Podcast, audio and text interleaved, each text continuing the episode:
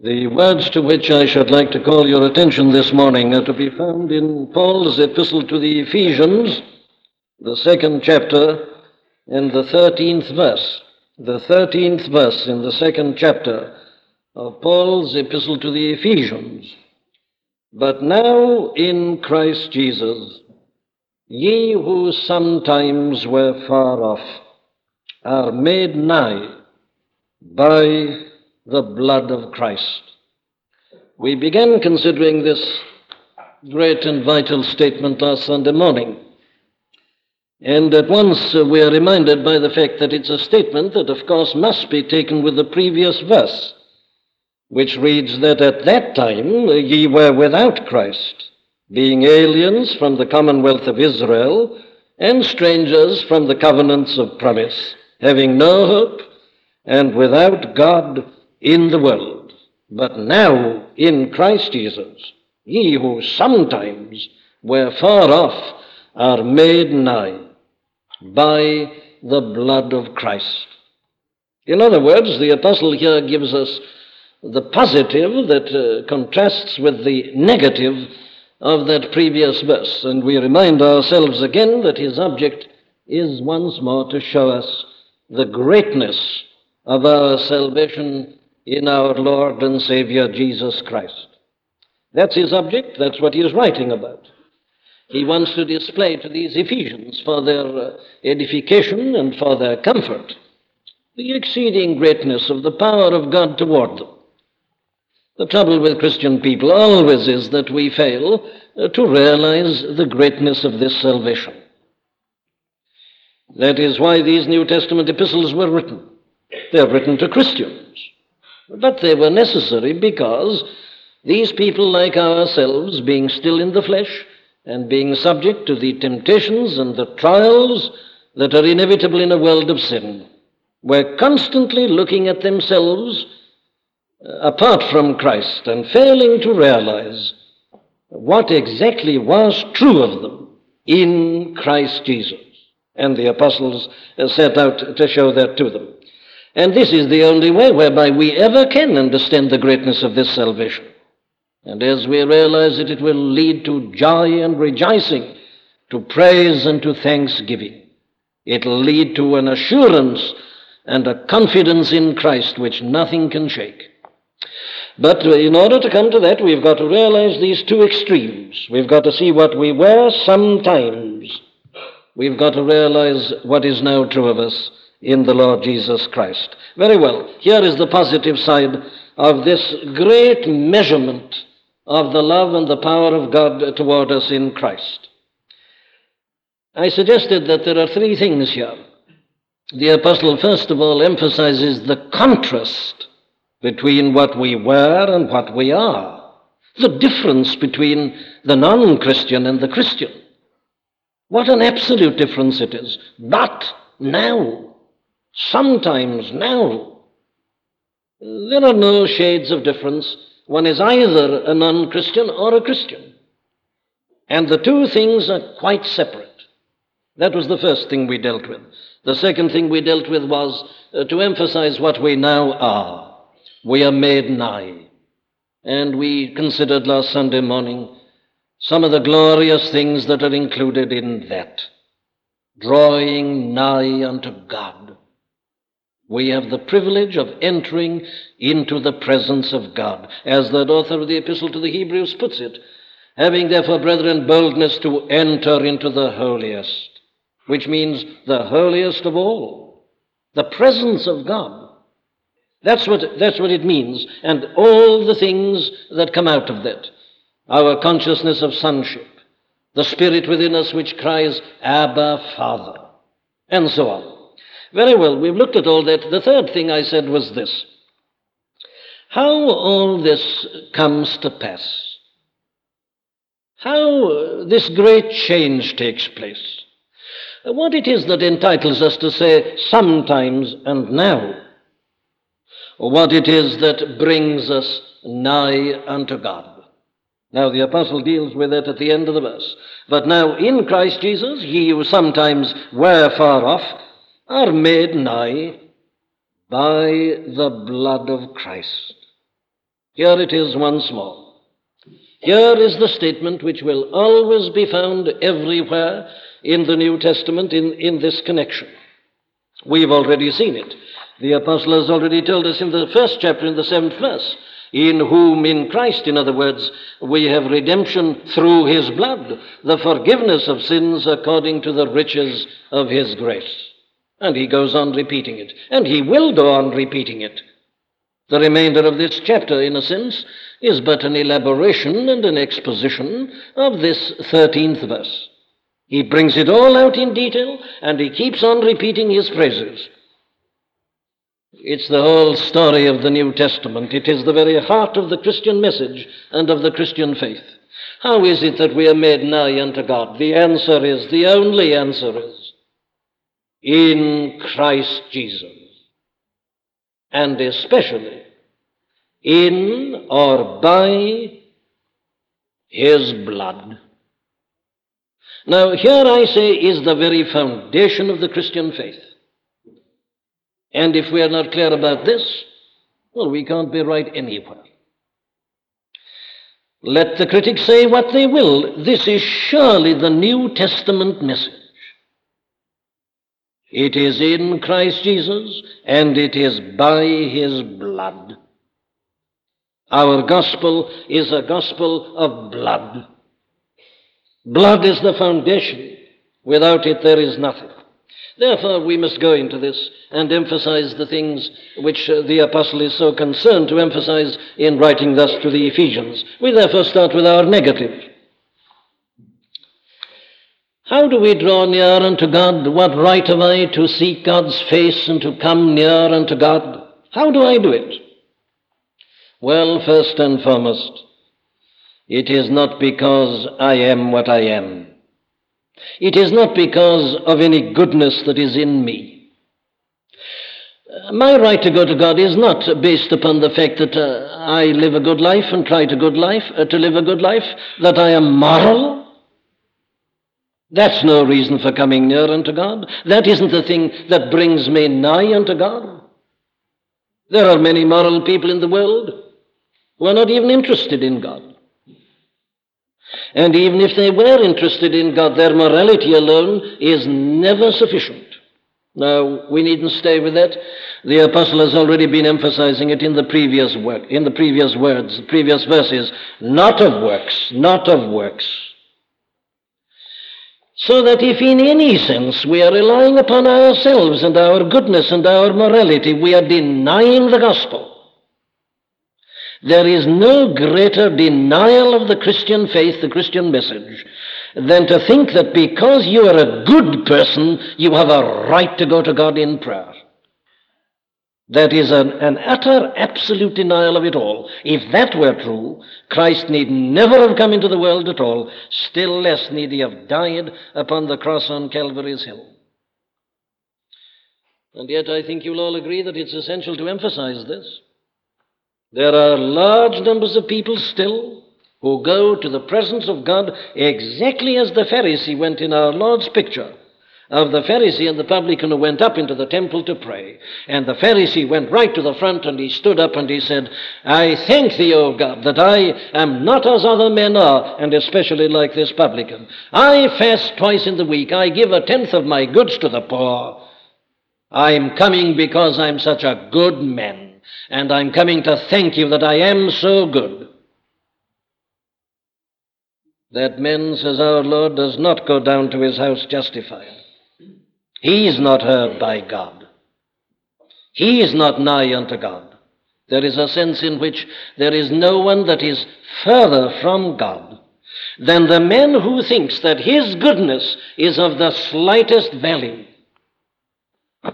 in the presence of that burning fire, that consuming fire, the holiness of God. It isn't that. Secondly, it is not because of uh, good deeds that we do to others. There are many who take up that position. They say, well, of course, I admit that I'm not perfect, but after all, I'm trying to make up for that. I'm trying to atone for that by doing good. I'm engaged in philanthropic activities. I try to help others. I go out of my way to do that. Now, I think you'll agree once more that here again is a large group of people. They admit that they've nothing of whereof to boast. They're honest enough to know that there are hideous, foul, vile things within them. Ah, yes, they say, but surely if one uh, tries to compensate for that and make atonement for that by doing good, that will admit us into the presence of God. You are idealists. You're public benefactors. The people who talk about reverence for life and for doing good, they sometimes will make great sacrifices. They may give up a great profession and take and go into something else and do good. They may sacrifice home comforts and go to the distant parts of the world. They certainly are doing great good. Yes, but if they think that it's the doing of that good that admits them to God, they are denying the gospel. Exactly as the first group did. So we must be clear that it isn't that. But I would go even further. We do not even draw nigh unto God because we are religious and because we are interested in worship and because we are interested in God. Even that isn't enough. Here is something which is better than the other two. The other two are looking at self only. Here is a person uh, who really, as it were, is concerned about religion and about relationships to God. He desires to worship God. But if he relies alone upon that desire for worship or upon his religious practices, it will avail him nothing. And yet, I think again you agree that there are large numbers of people who are in this group. They attend services. They're careful about forms. They may sacrifice in order to do this. They may rise up at a very early hour in the morning. And they think that there is some peculiar merit in that. And they will do this and that. They will observe the forms and follow the ritual. But they rely upon that, upon the way of approach. But still, I say that even that is a denial of this Christian message. The Apostle Paul was a highly religious man before his conversion. Martin Luther was a highly religious man before his conversion. John Wesley was a highly religious man before his conversion. You can be fasting and sweating and praying, and that may be the greatest obstacle to coming nigh unto God. That's not the way. And lastly, under this heading of negatives, I would indicate that the way to draw nigh unto God is not the way of mysticism. Now, this again, of necessity, must be emphasized. Because mysticism in various forms is always with us.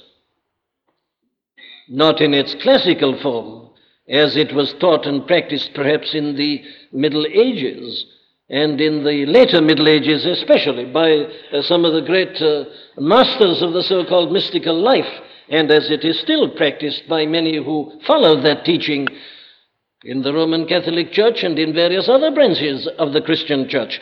But mysticism, in much more subtle forms, uh, ever tends to be with us. Now, the whole basis of mysticism is this that rarely the way to draw nigh unto God is to look into yourself. Now, the mystic uh, would probably agree with everything that I've said so far under my negatives. He would, said, would say, No, no, it's no use relying on your goodness. It's no use relying on your benefactions and upon your philanthropy. It's no use relying upon your religious forms and ceremonial or upon some external priesthood. If you want to know God, says the mystic, if you want to draw nigh unto God, you must turn into yourself and look into yourself. You must sink into yourself. God, says the mystic, is within you. So you shut yourself off from all externals and external activities, and you, as it were, sink into God. And that, they say, is the way of drawing near unto God the way of resignation, the way of uh, contemplation, the way of rest, the way of letting go, as it were, and just sinking into the ground of existence, sinking into God. Or perhaps we can characterize it like this The essence of that teaching is that one really can approach God and find God and draw nigh unto God directly, without anything else at all. Now, this takes uh, certain popular forms. There are people, for instance, who teach, teach it like this. They say, if you are in trouble about your life, if things are not going well with you, if you don't quite know what to do with yourself or in your circumstances, now they say the thing is quite simple. All you've got to do is to start listening to God. Just where you are and as you are. You need do nothing else. They say you just sit down and relax and begin to listen to God. You've only got to let go, as it were, and thus in this relaxed state, just, just wait upon God, and God will speak to you. You can arrive at Him directly. Oh, but says someone, where does Christ come in? Oh, they say, that's something that follows later. The first thing you've got to do is to get to God and to get contact with God, and later you will be taught how to come to Christ. Now, I think you're familiar with that sort of teaching. It is taught specifically, without the mentioning of the name of Christ at all, that any man, whenever he desires to do so, can draw nigh unto God, can immediately get into contact with God. So they bring people to God first, and then they try to say, some of them, that they then take them on to Christ. But surely this, it's obvious that this is an utter denial of what the apostle teaches here. We are made nigh.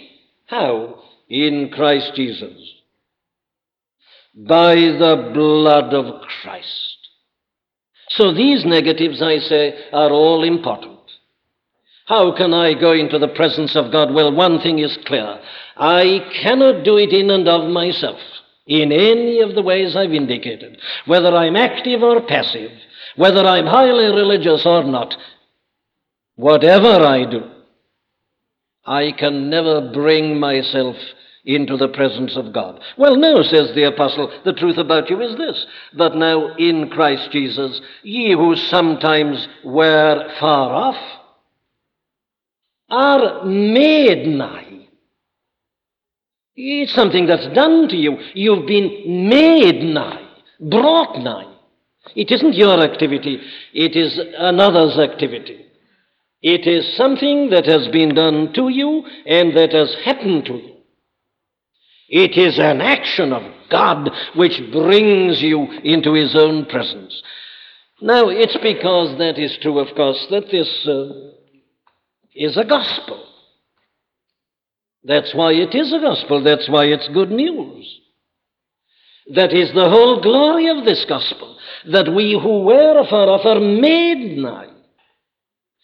The uh, New Testament is never tired of emphasizing this. Listen to the Apostle Paul, this same man putting it in writing to the Corinthians. God was in Christ, reconciling the world unto himself. It isn't the world that rec- reconciles itself unto God. That's not the message. That's the Old Testament, if you like, in a sense, the world trying to do that. God said to them, Here's my law, you keep that, and you'll put yourselves right. The man that keepeth the law shall be justified. And they tried, and they failed. Very well, what's the new message? The new message is this that whereas men had failed completely, God was in Christ reconciling the world unto himself. Or take the words of the Lord Jesus Christ. Isn't it astounding that having open Bibles in front of us, that we can still go on trying to discover God and drawing nigh to Him in the ways I've been indicating, when the Son of God Himself said this I am the way, the truth, and the life. No man cometh unto the Father but by me. Now, you would have thought that was enough once and forever. It's the most categorical statement imaginable. No man cometh unto the Father but by me. And yet here are men saying, I'm going in in the, in the strength of my own goodness. I'm going to sit down and relax, and I'll find God speaking to me. And Christ isn't even mentioned, doesn't come in at all. And this passes as Christianity. I read a statement in a religious paper by the other day, the other day by a principal of a college to train men to preach the gospel, which advocates the very thing I'm referring to. That men can get into the presence of God and receive God's guidance simply by waiting upon Him and starting to listen to Him without Christ. It's almost incredible, but it's true. Thus, the gospel of Christ is denied, and often denied in the very house of Christ, in the very house of God. Is it surprising that Christi- Christendom is as it is, that our churches are as they are, that we're not experiencing the presence of God and mighty revival and reawakening? We are insulting the Son by forgetting Him and by feeling that He is not necessary. We are denying the specific statements of the apostles and of the Son of God Himself. There is no way of drawing nigh unto God except in and through the Son of God, our blessed Lord and Savior Jesus Christ. There is one God and one mediator only between God and men, the man Christ Jesus. In Christ Jesus, by his blood. Very well. The teaching, therefore, is this, isn't it? No man is nigh unto God unless he's in Christ. Oh, the apostle has already been expounding that. We've seen it at great length in the first verses of this chapter. Uh, you remember how he puts it? While we were yet dead, he hath quickened us together with Christ, and hath raised us up together with him, and caused us to sit with him in the heavenly places. In Christ, it's all in Christ. And let's be clear about this. If I am not in Christ, I've never been near God. The only way that I can ever be made nigh unto God is that I am in Christ, and in Him I am near God, made nigh to God. But especially, I say, by His blood. That's the thing the apostle emphasizes. He isn't content with just leaving it by saying, But now in Christ Jesus, ye who sometimes were far off are made nigh. Oh no. He must add, By the blood of Christ. And, my dear friends, this is absolutely essential. I know that this theology of blood is hateful to many people today. People not only dislike it, they hate it. They abominate it, this blood, this, this cheapness. I think I quoted you before, some two years or so ago. I was called in to help in a discussion that was taking place between a businessman who had become a Christian and a professional man who was not a Christian. And they were having a great discussion, and I went into the discussion, and this is what I heard the professional man saying as he stated the case. He said, Of course, I have great respect for my friend here. He said, He's a good man. I can see what's happened to him, and that's all right, and he does a lot of good, and I agree with it. But you know, he said, What I can't stand is this blood and thunder business that he keeps on talking about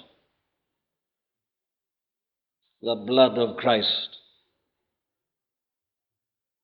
People have referred to it as this butchery, this wallowing in blood. Oh, yes, they say, let's live a good life, let's worship God, but must you drag in this blood perpetually? It seems a scandal to them, it seems something hateful. And yet, my friends, the apostle goes out of his way to bring it in. It is by the blood of Christ. And the blood of Christ means the death of Christ. In other words, we are made nigh in Christ Jesus, not by his teaching. He did teach, he taught men how to live.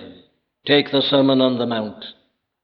But if he'd left it at that, I should be as far away from God this morning as a man could ever be by the teaching of the Lord Jesus Christ and is telling me how to live, he does not bring me near to God.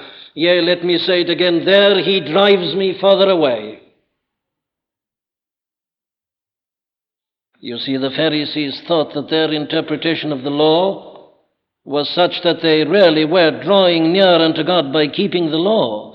But when Christ expounded what the law meant, they began to see that they were very far from God. Uh, when you realize that God is as interested in a desire as in a deed, in a motive as in an action, that the look is as bad as the act in God's sight, well, then you realize that Christ's teaching condemns you completely. He doesn't bring me to God by teaching me how to live. Still less does he bring me to God by giving me an example how to live. Whatever I may feel about myself when I look at him, I want to hide myself in shame. The lives of his servants are more than enough to make me feel how poor my life is. When I read the lives of the saints, Oh, I realize how poor and shoddy my best efforts are. But when I look at the Son of God, people talk about the imitation of Christ, and they're going to follow Christ. They've never realized what they're saying. Christ utterly condemns us. Who can follow him? No one can follow him left to himself. It's impossible. It's too exalted. It isn't his example that brings me nigh. Neither does he bring me nigh simply by telling me that God is love. Now, this, I suppose, is the most uh, popular misunderstanding of the gospel today. Ah, they say what Jesus Christ does is this, and this is how he brings us to God. He tells us that God is love. All we really need is to be assured that God is love.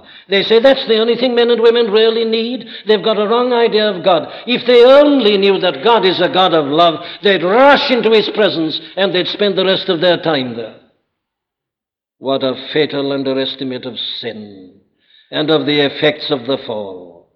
Would men be more interested in God if they knew that He's a God of love? Of course they wouldn't. They'd trade on it. They'd say, ah, well, if God is a God of love, I can do what I like. The love of God will forgive me. And that's the very thing they're doing. So he doesn't bring us nigh to God simply by telling us that God is a God of love and that he's ready to forgive. The Old Testament had already told us that, as a father pitieth his children, and so on. The Old Testament is full of the love of God. Did that succeed? Of course it didn't. It never has. It never will. No, no, that's not the way. There is only one way whereby even Christ can bring me nigh to God, and that is by his blood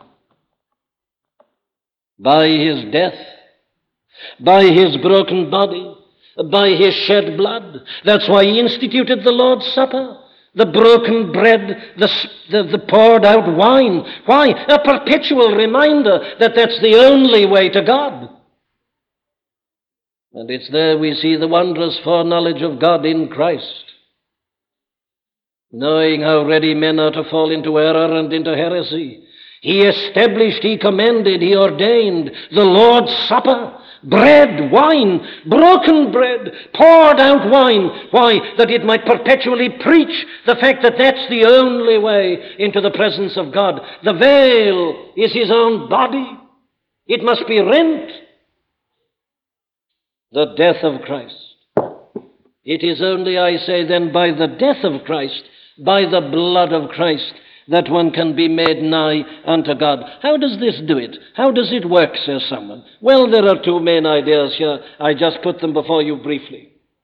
The first is what is commonly called expiation. The blood of Christ makes expiation for our sins. Now, the whole idea here is this you remember that momentous statement made by John the Baptist at the very beginning of our Lord's ministry?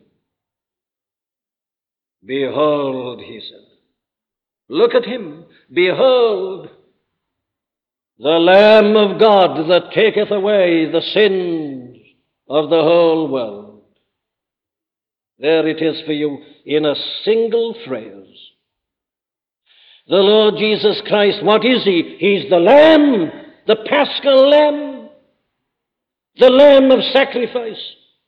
He's the one who sums up all the Old Testament, ceremonial and ritual. The Lamb of God, the Lamb that God has provided, not the lambs that men have provided. But why is a lamb necessary? Why should there be a sacrifice? The answer is this the wages of sin is death. God uh, decreed that, God pronounced that, that men sinning should die. And the wages of sin, therefore, is death. And God has likewise stated and decreed that only a sacrificial and atoning death can cover this.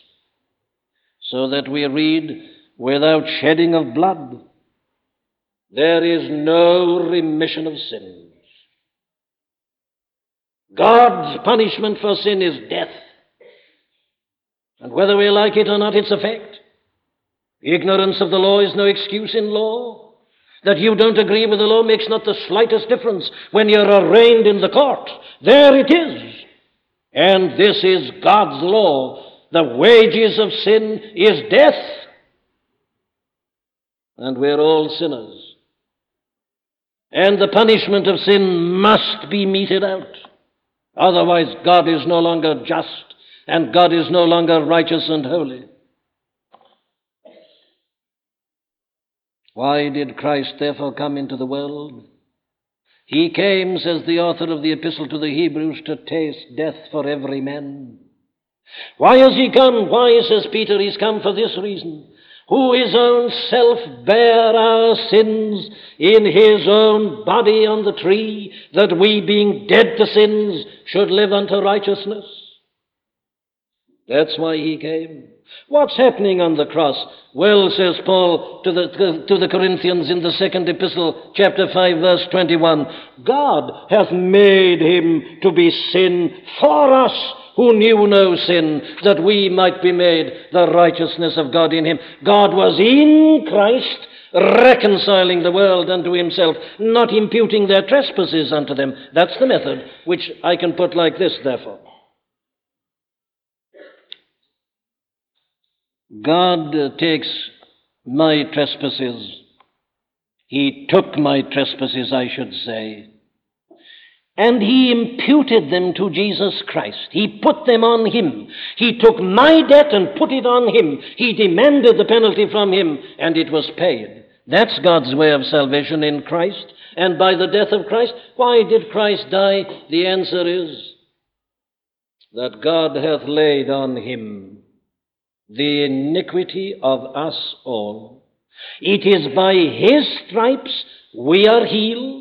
God smote him in order that I might not be smitten. That's why he died. That's why his blood was shed.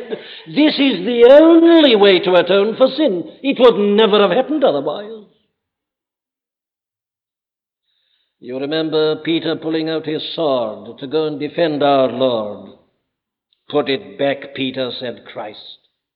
Don't you know that I could command twelve legions of angels if I desired, and I could be wafted to heaven without suffering at all? But I've come in order to suffer. He set his face steadfastly to go to Jerusalem. He could have escaped it all, but then if he'd escaped it all, you and I would die in our sins. He had to die. It's God's way of forgiveness by his blood. Why, you see now why the apostle must bring it in. Without this, there is no forgiveness. I cannot draw nigh unto God. Expiation is absolutely essential. Before I can draw nigh unto God, Something's got to be done about my sins, and I can do nothing about them. They're condemned by the law of God, and that law must be satisfied, and Christ has satisfied it. He lived the law perfectly. He bore my punishment meted out by the law. The obstacle of the law of God has been removed. At any rate, the way is now open.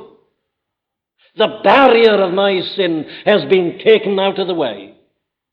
That's what's meant by expiation. But the blood of Christ does a second thing. And this is vitally important in our context. You notice that Paul said that what was true of us was this that we were aliens from the commonwealth of Israel and strangers from the covenants of promise. The covenant.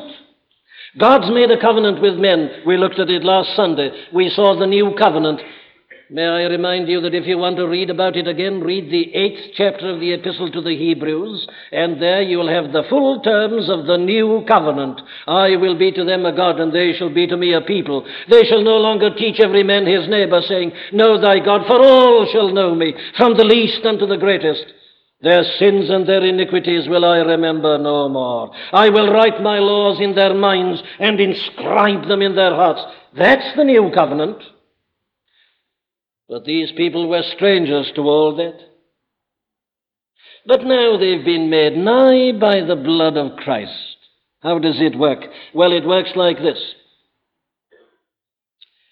Every covenant was always ratified and sealed by blood.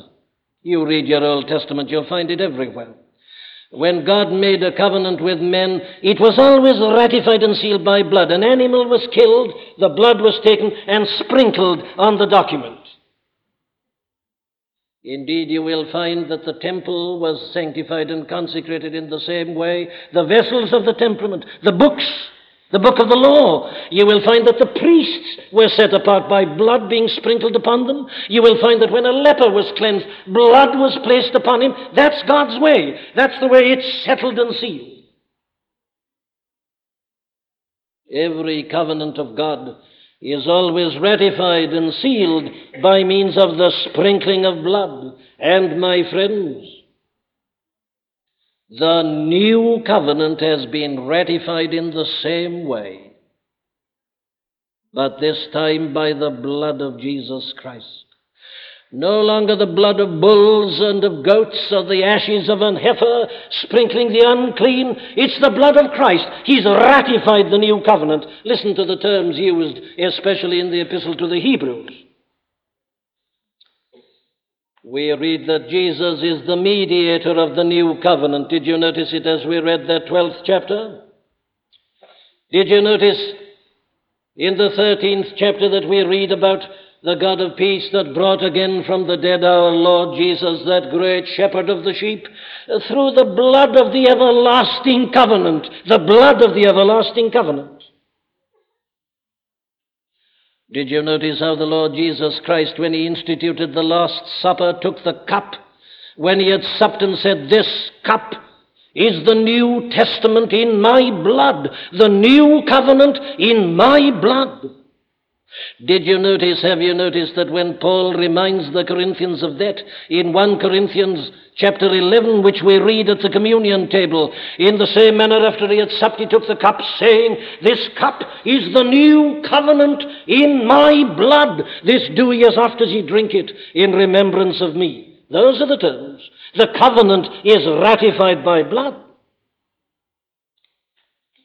In other words, the new covenant between God and men would not be sure to us unless Christ's blood had been sprinkled upon it. That's the seal, if you like, that guarantees it. The bearing of our sins away was not enough.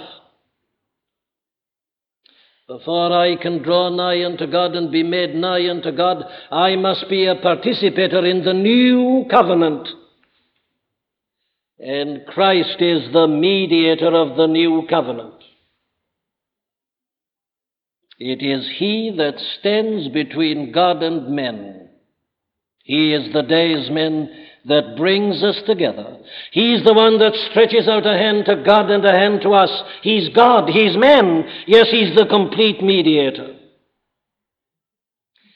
And it is therefore by means of the blood of the covenant that I can draw near unto God. How does it work? Well, it works like this. Someone may say, Yes, I've listened to all you've said. But you know, says this person, I feel I'm such a terrible sinner, so that when I begin to pray, I'm troubled about that. How can I draw near unto God? The answer is, my friend, you must believe this teaching, you must realize what it says, and you must come nigh with boldness unto God by the blood of Jesus. How do you do it? Well, you do it like this. The first thing you've got to do is to listen to what the blood of Christ says.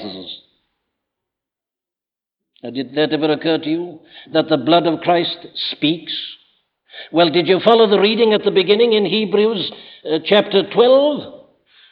Do you remember that we are told we have come to the heavenly Jerusalem, to Mount Zion, and so on, and to Jesus, the mediator of the new covenant, and, last of all, to the blood of sprinkling that speaketh better things than that of Abel. Blood speaks. The blood of Abel spoke. What did it say? Well, listen to Genesis 4:10. God addressed Cain after he'd murdered Abel and said, "What hast thou done?" The voice of thy brother's blood crieth unto me from the ground. The spilt blood of Abel was crying out to God for vengeance. That's how the blood of Abel speaks. It speaks of judgment. It speaks of vengeance. It speaks of cursing, the curse that descended upon Cain. But the blood of Jesus speaketh better things than that of Abel. What does it speak? It speaks of pardon. It speaks of expiation. It speaks of peace with God. It's shouting out, it's crying out unto you, I have died, you can live. The punishment has been borne, you are free. Have you listened to the blood of Jesus? It's speaking, and speaking better things than the blood of Abel. Listen to the blood of Christ as it tells you that he's tasted death for you and borne your punishment, that the law of God is satisfied and that the way into the presence of God is open. Or listen to it in the second way. Listen to this in Hebrews 9:14, how much more shall the blood of Christ, who through the eternal Spirit offered himself without spot to God, purge your conscience from dead works to serve the living God. Or listen to Hebrews 10:22. Let us draw nigh unto God with a true heart, in full assurance of faith, having our hearts sprinkled from an evil conscience and our bodies washed with pure water. What's it mean? It means this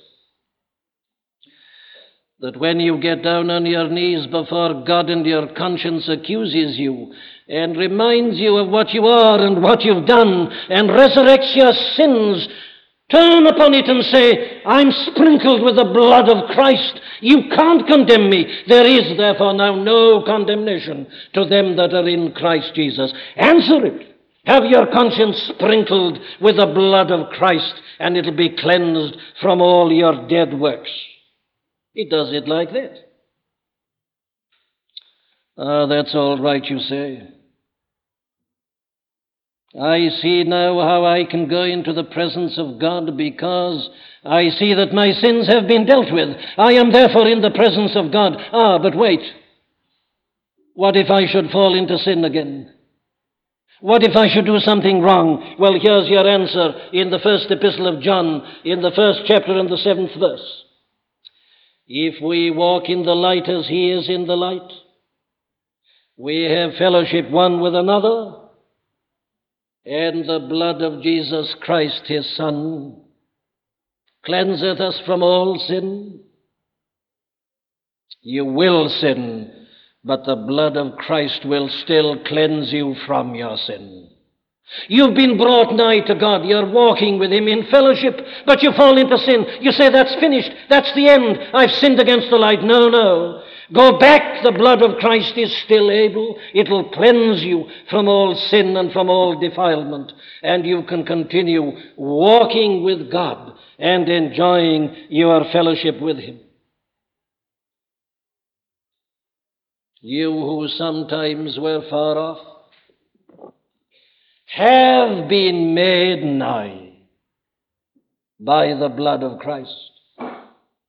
My dear friend, I want to ask you a question. Have you been made nigh?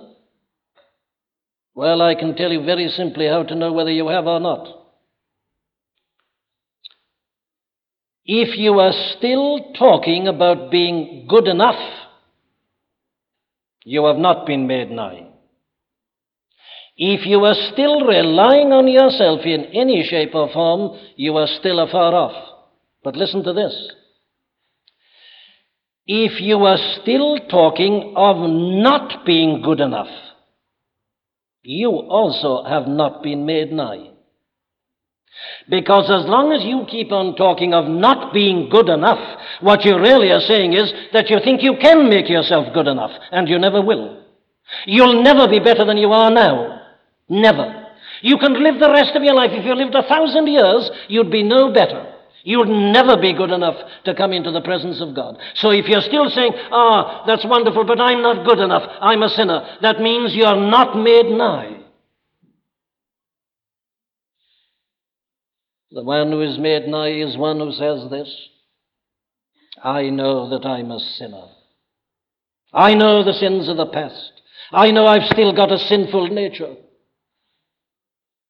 But though I know that, I know that I am in the presence of God because I am in Christ. I have listened to the speech of the blood of Christ and it has spoken to me of forgiveness, of reconciliation, of expiation, of God being satisfied, of God being just and the justifier of him that believeth in Jesus. The blood is sprinkled on my conscience. Let hell try to denounce me. I know that God accepts me. I am relying only, utterly, entirely upon Jesus Christ and him crucified. His blood can make the foulest clean. His blood avails for me in his merits and in his merits alone. I know that I have access to God and that God receives me, that I have been made nigh by the blood of Christ. Brethren, let us have boldness, therefore, to enter into the holiest of all by the blood of Jesus but still with reverence and godly fear, boldness, confidence, and yet still knowing that our God is a consuming fire, not glibly, not lightly, not loosely, not flippantly, not boisterously, not carnally, with reverence and godly fear yet knowing, yet certain, yet sure that I enter in by the blood of Jesus. Amen.